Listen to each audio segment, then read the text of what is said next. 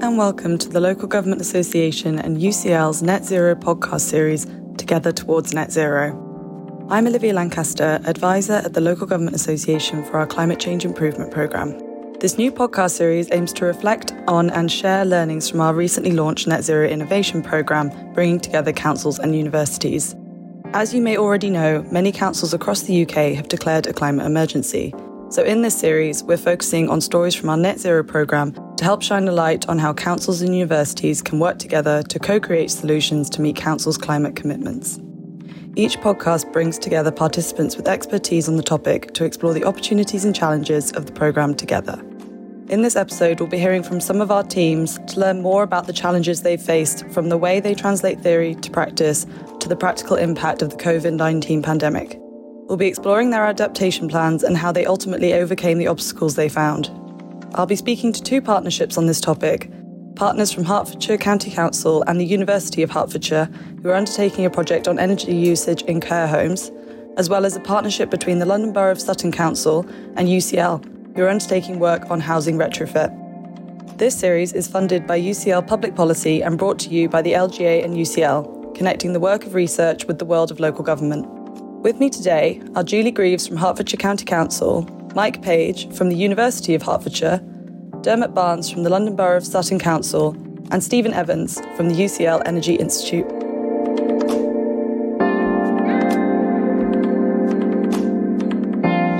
Julie and Mike, I'd like to start with you. Julie, can you tell me a little bit more about your project and how yourself and Mike formed a partnership? Yes, of course. In terms of, of Hertfordshire County Council uh, being a provider of services and also a owner of buildings, our biggest area of emissions is from our, our own estate. And so when this project came up to look at net zero buildings, uh, we felt that we could focus on adult care services and look at an existing establishment and uh, we have a long working relationship with the University of Hertfordshire, so it seemed the right approach to, to work in partnership with them anyway.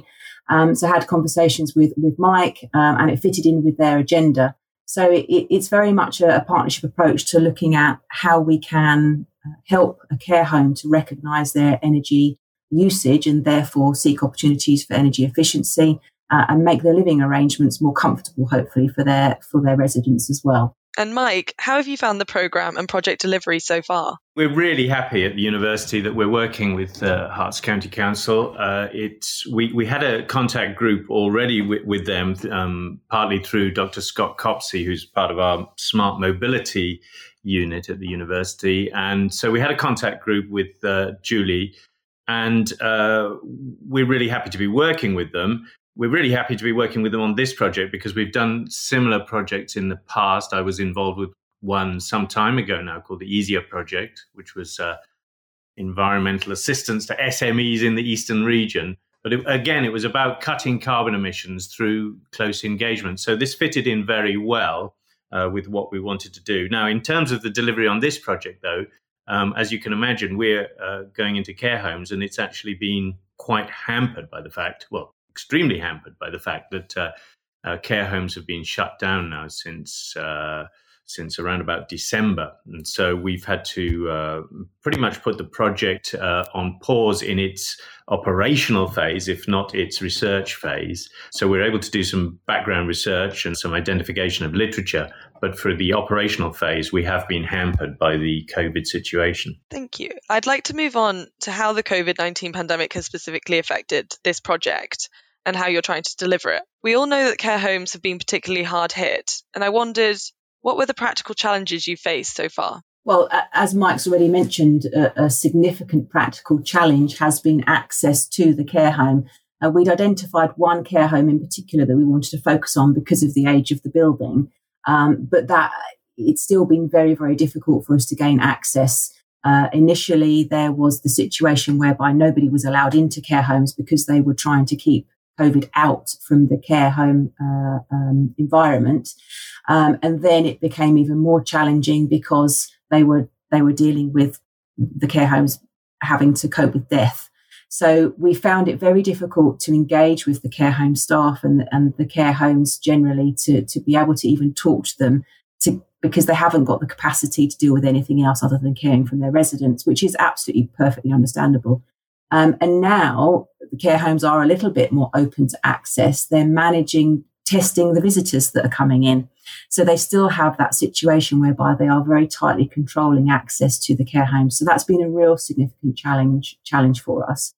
In terms of trying to ad- adapt to be able to uh, still do this particular piece of research, again, as Mike said, we've we've worked with our consultants to look at some desk based work that we can do, looking at historic data in terms of energy bills uh, and, and, historic consumption, so that we can at least do something um, to take part in the project. And in fact, we've just been uh, uh, had some contact with the care home this week to say that they are hoping that we can arrange some access soon. We need to get in there over the summer months to be able to get a good full year's worth of data over summer and winter months. Um, so we, we're really hopeful that they have been able to to shift their areas of concern away from dealing with with, with residents and, and um, uh, visitors in terms of COVID to be able to start thinking about how they recover from it and therefore can start thinking about other areas of work and allowing us into their care home to take some readings. Um, so hopefully, fingers crossed, over the next couple of weeks, we will gain access. Yeah, a project such as this, I mean, I agree with everything Julie says, but a project such as this really relies on us being able to get baseline measures and actually baseline measures at a considerable level of detail. So, ideally, maybe half hour measures on electricity or even continuous monitoring uh, room temperatures, carbon dioxide levels for comfort and for patient or, or, or uh, occupant comfort. So these require us to put various sensors in and to monitor almost continuously, and, and that has not been possible. Uh, with the access that we've had at the moment. But without baseline measures, of course, very difficult to say what one should do, what one could do, and also impossible to know what one's achieved when one has uh, intervened. And so, as Julie says, it, has been, you know, uh, it's not the most disappointing thing about the pandemic, of course, but nonetheless, it's been uh, disappointing that we haven't been able to to get in and do that baseline work, and we have been limited to uh, desk-based work and also research because there is a certain amount of good research in this area, looking at energy usage and thermal comfort, you know, the other side of the coin. When you're maybe not using enough energy or things are too hot, you're wasting energy by making things hot and you're then having to cool them again. And yet the cooling process is aren't in place and you're causing problems to the occupants. So there's a lot of detailed work that we have to do on that. And as Julie says, we need to be in for a, a heating period and a cooling period. So we need to we needed to be in really ideally from December to to, to June uh, and, and, we can reflect the other half of the year in that, as it were. Uh, but now we probably have to be in from uh, June, July to December to get this the second half of the year, because it's no good being in from you know March to September for six months, because of course you just all, all you get is a slightly warm season, and and most of your carbon emissions are in heating bills in the other half of the year. So that's the extent to which even a small delay at the start has pushed us back six months on the measurement period because we need that representative sample of temperatures. Yeah, absolutely. Thanks for giving us some more information about that. And yes, uh, I'm glad that you'll be able to take out those readings, like you said, in the latter half of the year instead of the beginning, and obviously get that data. I wondered if you anticipate any other challenges going forward now as you are looking to the latter half of the year? Obviously, you've undertaken some of the other sessions with the uh, group in terms of the action learning sets, workshops, sandpits. I wonder if there's anything in terms of going forward uh, you think might be a risk or challenge. From my point of view, I think we we do need to bear in mind that even though we may be allowed access to the care home, we still need to be really sensitive as to what they've been through, and also the fact that we may have to deal with another spike you know, towards the end of the year, unfortunately. So I think we do need to still be really careful around access arrangements and sensitivity. You know, we don't want to go bowling into a care home and, you know, let us see your electricity meter. Um, so we do need to be a bit, bit sensitive around those messages. And then equally, when we've when we've hopefully got the report and the toolkit and the and the opportunities to, to make changes, we need to be careful about the language we're using so that it, it, it, it's the appropriate language that then can be rolled out within a care home situation and within a care home setting. We know that the staff within a care home are often transient and they have quite a high turnover of staff. So we want to be able to engage with the staff. Um, so we've already made contact with uh, one of our uh, care providers associations so that we can actually talk through with them once we've got the toolkit to make sure that it is pitched at the right level and, and we are going to into enough detail for them to be able to then implement what we're what we're suggesting in terms of potential solutions. So I think for, for me there will be challenges. One the, the main one will be around sensitivity and potential for a third spike. So that's something we need to, to think through. There are also potential issues about the way in in which uh, the measures that we suggest might interact uh, with with COVID type measures itself. And there's two ways in which it might do that. For instance, if we were to make suggestions about ventilation or something, then that's clearly got capacity to interact with what other people might be saying with regards to ventilation for COVID purposes. We might be talking about ventilation from a heating, or, or, you know, we don't want to lose a lot of heat by over ventilating. But other people might be saying, well, we need to over ventilate to make sure that we're not swimming in, in, in virus uh, aerosols. So, you know, we, we need to be careful that we're not running against uh, what sort of COVID recommendations. I think actually we'll be able to to make some um, make some progress there actually because ventilation probably isn't that good in the sorts of buildings that we're looking at.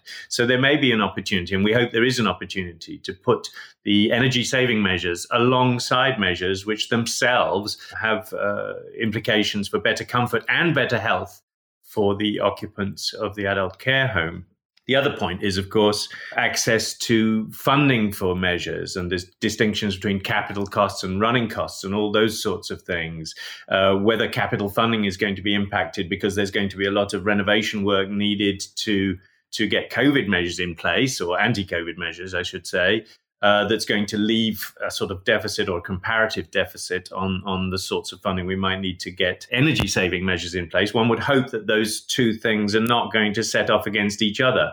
So we need to make the case that uh, that they should go forward together, and indeed that they best go forward together. Yeah, absolutely. Reflecting on the program up to now, what is one key takeaway message for universities and council partnerships working to be more effective? I think the key message uh, is making sure that we keep open the lines of communication.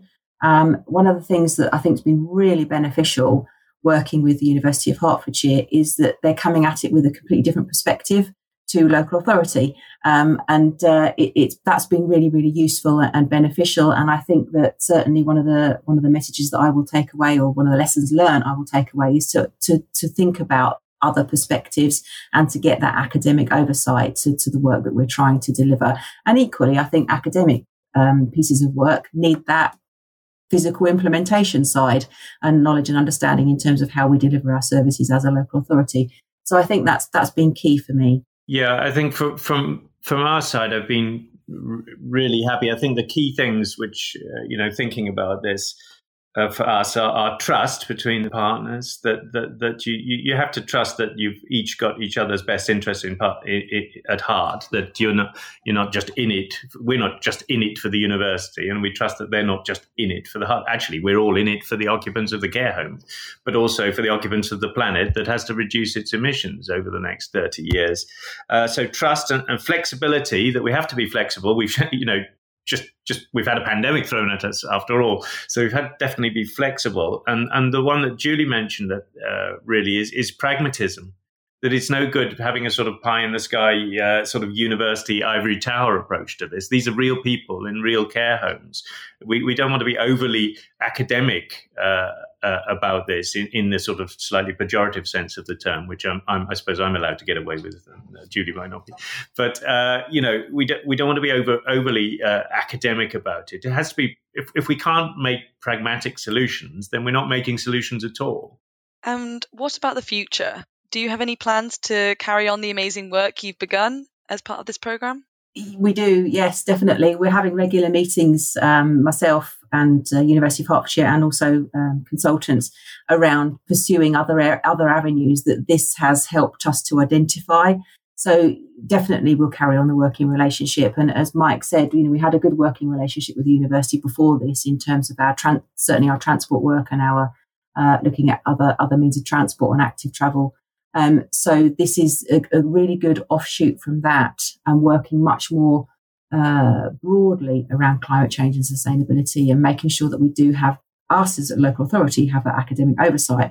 Um, but we, we really do gain that different perspective on all the work that we're doing. So yeah, definitely want to keep up this relationship. Yeah, same from our point of view. Uh, these are our local partners. We, are a, a, big employer, not to mention uh, other things. We're, we're, a big partner in the in the uh, county and in the locale that we're at in, near Hatfield.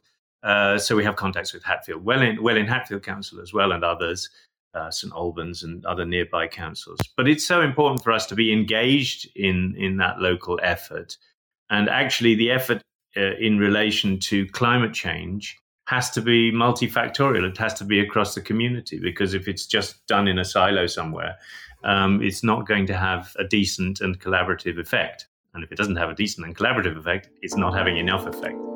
Um, because actually, if truth be told, we need to go a lot faster on a, on a lot of other things. So we're delighted to have a, uh, our county council as, as our partners, and uh, it's been really productive, and we've we've got plenty of ideas going forward. Thank you to Julie Greaves and Mike Page.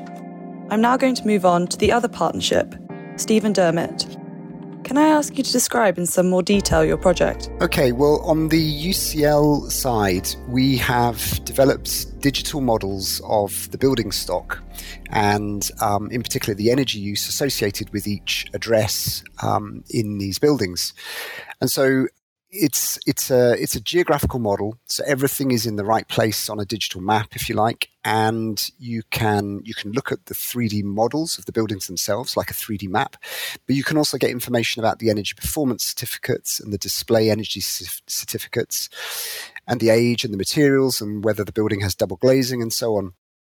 And we've worked on using this data to simulate both the current energy performance of the buildings and also to digitally retrofit these buildings, which is obviously a lot cheaper than physically retrofitting these buildings, uh, and then finding out that you know something you've done didn't have the desired effect.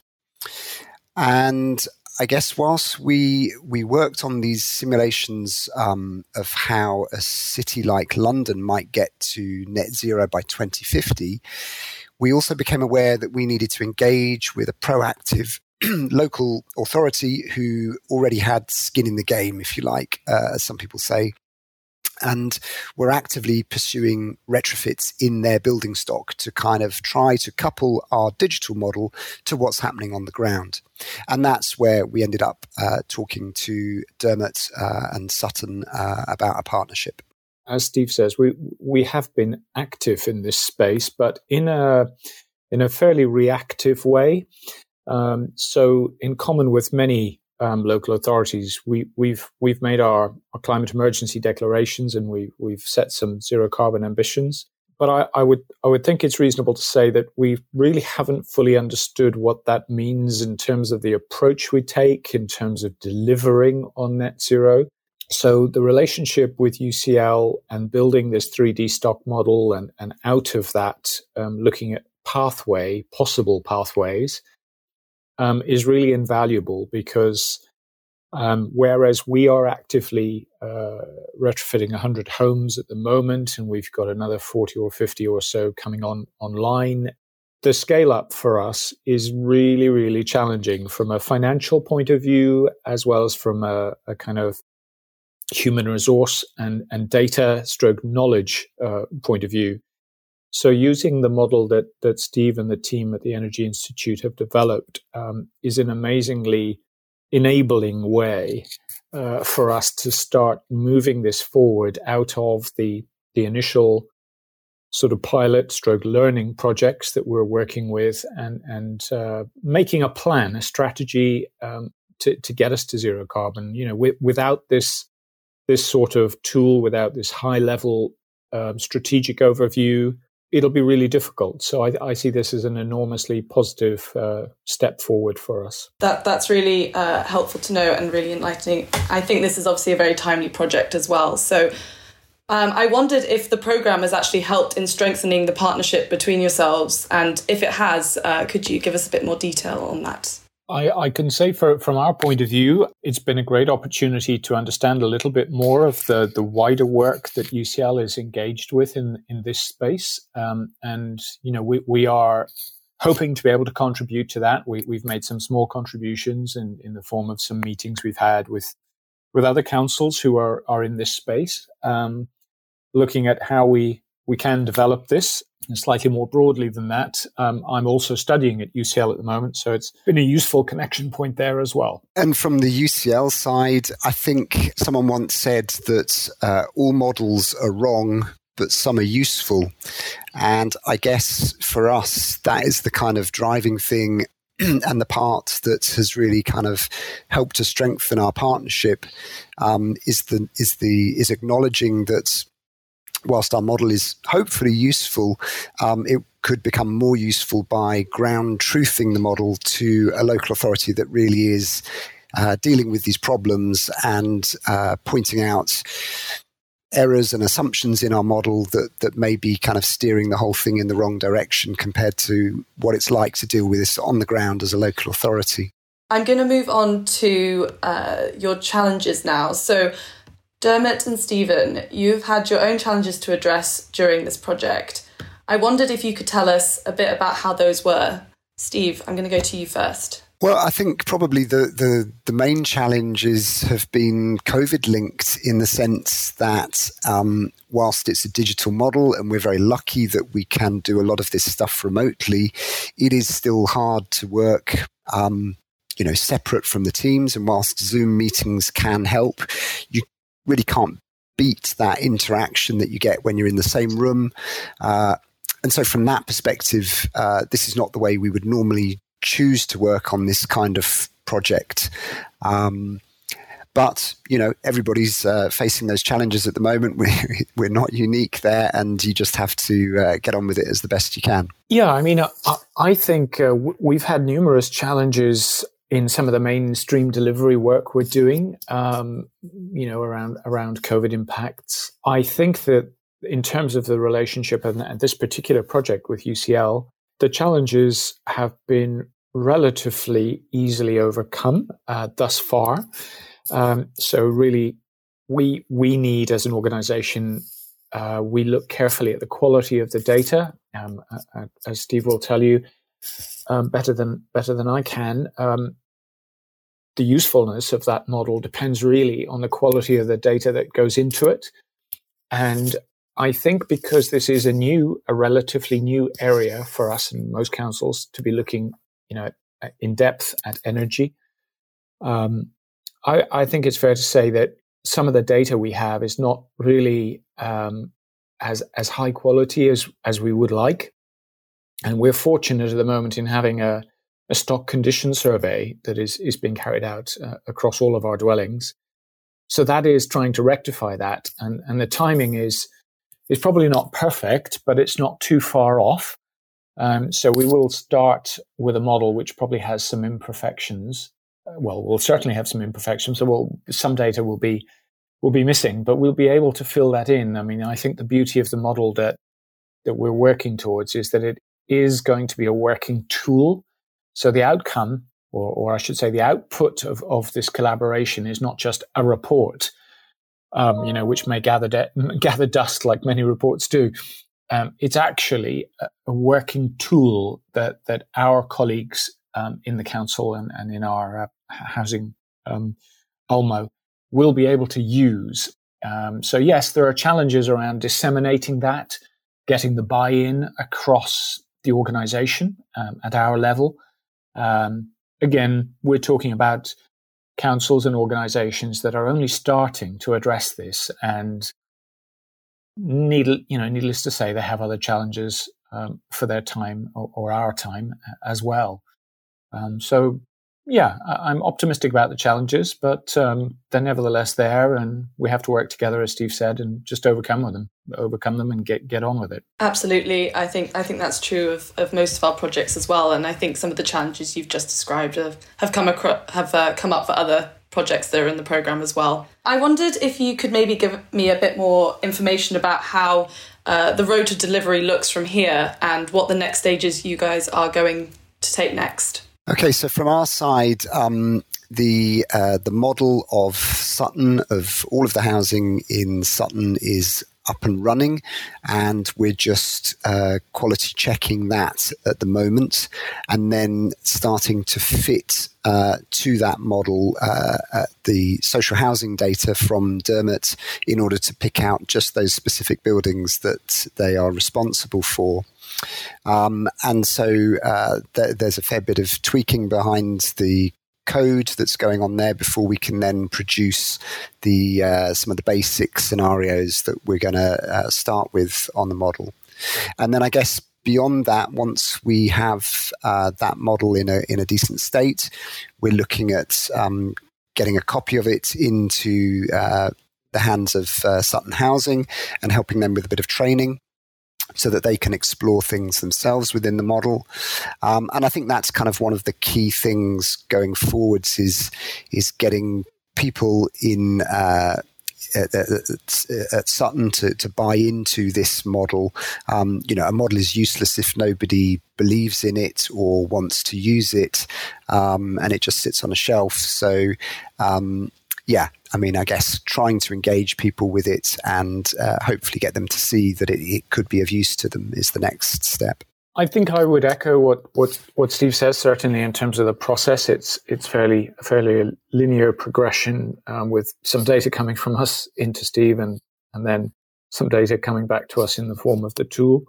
So, um, you know, uh, once those couple of steps have have taken place, um, and and I guess in parallel with that, you know, we're we're looking to ascertain within the the council as well as um, um, Sutton Housing Partnership who are going to be the best people um, to to sit this with. Um, I'll be one of them, um, but we need uh, we need probably a, a, at least two different people from both the council as well as um, SHP um, so that there is a, a wide enough knowledge uh, and and skill set to be able to interact with the model. There'll be a, a small mountain to climb around the actual pathways that we we look to map um, out out of the model, and we'll need a, a close degree of interaction internally and externally with Steve and others to make sure that the data we we feed in there um, around the costs of particular you know retrofit pathways, um, around the the actual data we're gathering through our stock condition survey, um, can all feed in. Um, and of course, like like you know all of these models, they're they're a they're a living organism almost, and and you have um, accurate at, at, at 3, 305, not necessarily being accurate at 310. So, so yes, th- those are the next steps for us. Thank you. Could I ask you to reflect on the program up to now and uh, what would be your key takeaway message? So, what would be the message you would give to councils and universities looking to undertake a similar partnership and how they could be more effective in working together?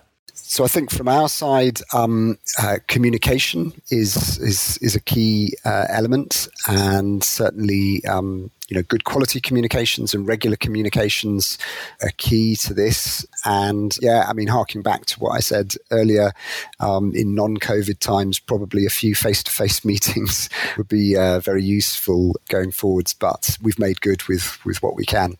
I would agree fully with what, what Steve has just said. Um, and I would probably extend that to say that there's a careful piece of work that needs to be done around expectations. And, you know, St- Steve's model and the work that the Energy Institute is doing is enormously impressive and, and a very powerful tool. What I think is really important is when you're communicating this to colleagues, because at a certain level, the, the, the project owner, um, let's call them that, will will understand much more than other colleagues will. A, what actually will be delivered, and, and B, what won't be delivered. So I, I think it's super important to, to flag up as early as you can in your dissemination or communication with colleagues um, activities that, that there are limitations and expectations should be set around what's possible and what's not possible and what additional resource and thinking will need to follow. And in our case, there's, there's an awful lot of work that we'll need to follow out of the, the, the work that Steve and, and ourselves are doing to, to, to de- deliver that model. Um, so it's almost that, you know, flagging up what won't happen as well as what will happen. It, one is almost, you know, the former is more important almost than the latter.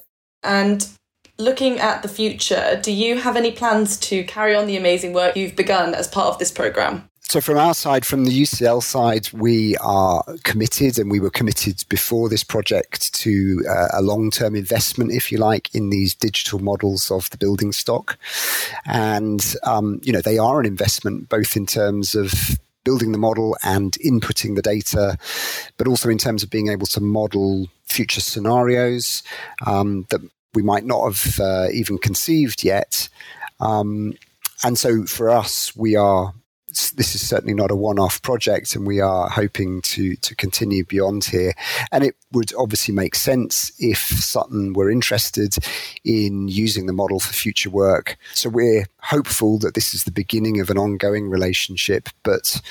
Budgets are obviously tight, and the future is always uh, uncertain, so nothing can be said for sure. And I guess, you know, my, my kind of last point there would be that at the end of the day, these energy reductions required to bring buildings into line with the targets for net zero are hugely ambitious and very costly. So it's going to require a lot more money, um, not just for these kind of projects, but for the actual implementation of the work. Again, uh, I would agree with Steve. I think the question the question for us is is really how rather than if we we managed to to continue the relationship with with UCL after this project. Um, I'm sure there's there's mutual value, and we need to tease out the best way of doing that, and perhaps slightly beyond the three three D stock model work. Uh, I'm sure there's a lot of passionate interest in in energy in buildings in in UCL. It's it's it's a core foundation of the whole uh, Bartlett, and and clearly if we are actively working in this space as we are and hopefully gaining the additional support that Steve was referring to from central government and from regional government, we, we can move this together in a, in a meaningful way that lets us deliver the changes we need to deliver on the ground and helps us to disseminate that, that success to, to other councils and other organizations so you know, it's not an isolated success story, but that we can we can build on it and help others to to do the same. Well, that's a very encouraging note to end on. So thank you both for your time and your answers today. Thank you. Thank, Thank you. you. You've been listening to Together Towards Net Zero. This episode was presented by myself, Olivia Lancaster, produced by UCL and LGA with support from UCL Public Policy, and edited by Nathan Copeland. Our guests today were Julie Greaves, Mike Page, Dermot Barnes, and Stephen Evans. To find out more about the Net Zero Innovation Programme, visit www.ucl.ac.uk slash public policy. If you would like to hear more podcasts from UCL, then head to ucl.ac.uk slash ucl minds slash podcasts. Thank you for listening, and I hope you'll join us again next time.